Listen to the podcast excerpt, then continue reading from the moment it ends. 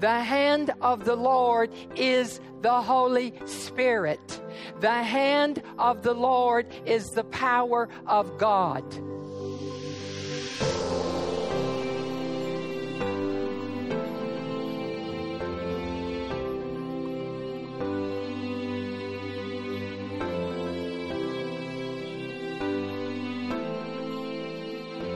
It's all about the power of God. Come on, I said it's all about the power of God. We should want the power of God in our lives. So we're going to start with 2 Kings chapter 3 verse 5 and I should have informed up there, so I'll do it now. This is demonstrations of the Spirit. The subject matter is demonstrations of the Spirit. You know, I like organized notes, and the subtitle is Hand of the Lord hand of the Lord. So we're going to find in the Old Covenant, like Pastor Philip said yesterday, yeah, earlier about the Word of God, what he the passage he was ministering, he said, This crosses all dispensational lines. Okay? So, was the power of God present in the Old Covenant? Absolutely. How about the Gospels? Absolutely. What about the New Covenant? Absolutely. It is still in manifestation today in the life of the believer that will allow the power to be ministered unto them. So, in 2 Kings 3, verse 15, reference the hand of the Lord, says, Bring me a minstrel. And it came to pass when the minstrel played that the hand of the Lord came upon him. So Elijah said, Bring me a minstrel. So let's make this known. I've not made it this plain. I'm going to make it very plain today. Miss Nancy, would you please stand up? This is a minstrel. Miss Margaret, would you please stand up? We have a communication that's already established. When I start ministering, she makes or they make their way here. Music has a great role in my life and it enhances the anointing upon my life. So now you understand why she, why, why she moves to the platform. So, what happened? Can you tell I'm excited? Can you tell I'm stirred up in my spirit? Can you tell it's Holy Ghost stirring? It's not natural, it's supernatural, it's spiritual. So when the minstrel played, the hand of the Lord came upon Elijah. The hand of the Lord is this. Listen, the hand of the Lord is the Holy Ghost. The hand of the Lord is the Holy Spirit. The hand of the Lord is the power of God. Ezekiel 1 3, the word of the Lord came expressly unto Ezekiel the priest and the hand of the Lord was there upon him. Ezekiel 3:14. So the Spirit lifted me up. Church, study the Bible, study the Word of God, and when things that are unusual start happening, you won't be surprised because you've already studied it in the Word of God. Amen. Amen. There are many demonstrations. We're only focusing on one this morning the hand of the Lord. So the Spirit lifted me up and took me away. I truthfully can say the Spirit has lifted me up often, but he didn't take me away. Okay? The why? The hand of the Lord was strong upon me. The hand of the Lord. This can be taken literally as proof that the Holy Spirit translate. We find in Acts, 30, Acts 8, 39 and 40 that Philip was translated for 25, about 25 miles. Other translated experiences are recorded in 2 Corinthians 12 4, Revelations 1 10, and Revelation 4 1. In Ezekiel 33 22, the reading of the word is now the hand of the Lord was upon me what is the purpose of what I am doing right now? To show you in the Word of God, if you've not taken the time to study in your own private time the many different demonstrations of the Spirit, it's all in there. Every bit of it. So he continues with a fourth that he was escaped, came and had opened my mouth until he came to me in the morning. My mouth was opened and I was no more what? Dumb. So Ezekiel 37 1, the hand of the Lord was upon me and carried me out in the spirit of the Lord. What did the Spirit do? Set me down in the midst of the valley which was full of bones. Ezekiel 41, the hand of the Lord. The hand of the Lord was upon me and brought me thither. Luke 166, the hand of the Lord was upon him. Do we have more than two or three witnesses of the hand of the Lord coming upon someone? Now let's move over to Acts 4:30. Amen. Acts 4:30 we want to look at that particular passage. Acts 4:30 in reference to the hand of the Lord by stretching forth thine hand to heal. Y'all excited about this? I get excited about the word.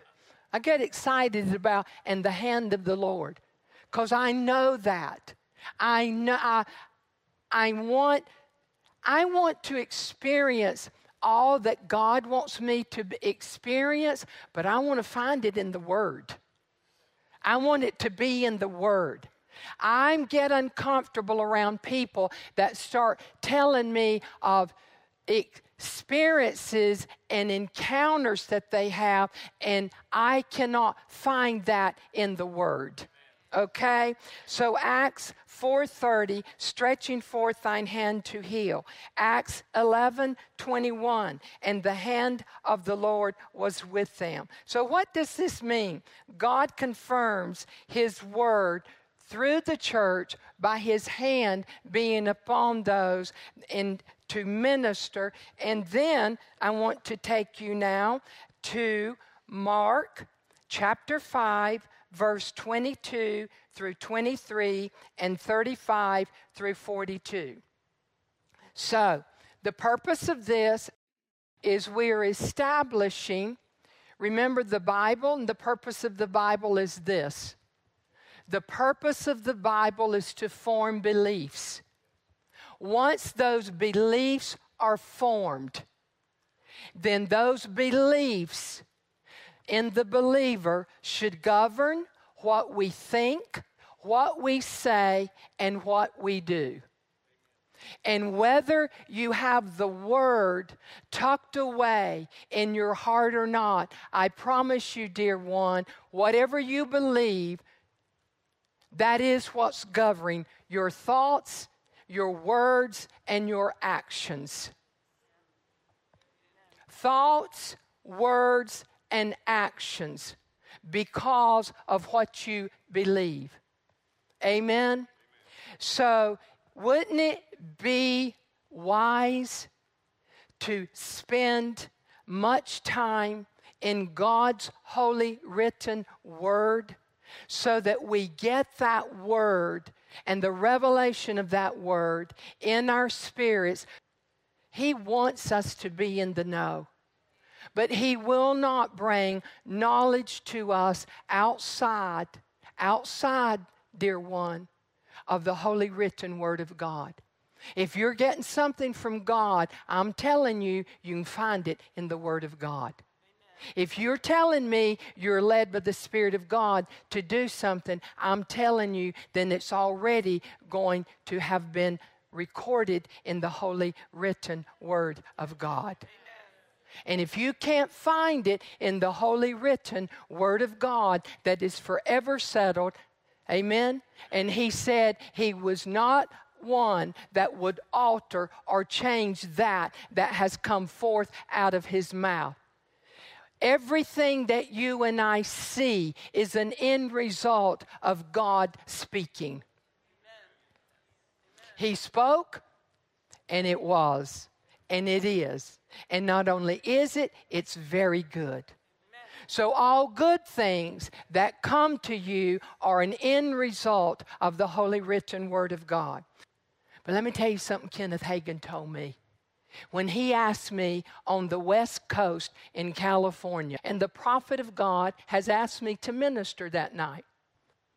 So I minister the only thing I know to minister hunger. Hunger. So hungry for God. So hungry for people's needs to be met. More than anything, hunger.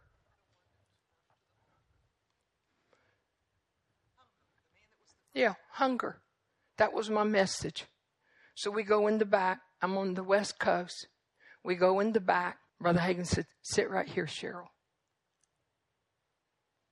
He said, You gave him the key tonight.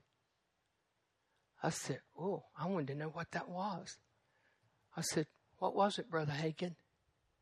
He said, You preached it. What was it? Don't you know what you preached? I said, Yeah, I know what I said, Dad, but I want to know what I want to know what you're thinking. Put his fork down. He said, Hunger. He said, God will move all the way around the world. He'll bring one from around the world to get what he wants them to have if they're truly hungry.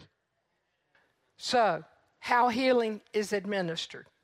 There are many different ways. There are people here today that want hands laid upon them. So there are many different ways that healing the healing power can be administered. One way, not the only way, is by the laying on of hands. So if you notice why I took you through the book of Ezekiel, the hand of the Lord was upon me strong. Now here's the second part of it. Number six, Mark 16, 17, and 18.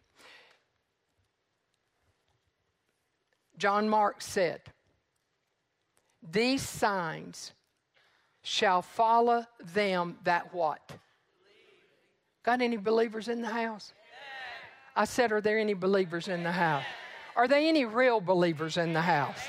Yeah. These signs shall follow them that believe. In my name, they shall lay hands upon the sick. They shall lay hands upon, they shall lay, they shall lay. What did he say? They shall do what? Lay hands upon the sick, and they shall recover. Amen. Amen. Lay hands upon the sick, and they shall recover. How many of you believe I'm called? Amen. How many of you believe I'm anointed? How many of you believe God anointed me with the special anointing? Okay. That special anointing, even though God has anointed people to minister healing to the sick, we must understand that healing is by degree. You know, a good cook knows the recipe and you cook some things should be cooked rare, and there's a temperature for that. There's a temperature for medium. There's a temperature for well done. So God, by degrees, anoints whom He calls and appoints. Now, it would be nice, and it really is. You do know, Mr. Attorney, God has done everything that he's going to do. What's going on now, Jesus has already fulfilled God's will, plan, and purpose. But what's happening now, even when Jesus was here on the face of the earth, the power, the anointing had to come upon him for him to minister to those when he was walking on the earth.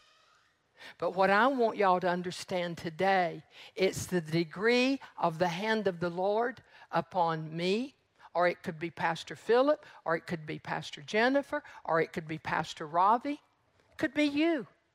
Did you notice Mark said believer? The only title is that of a believer. That's the only requirement is that you are a believer.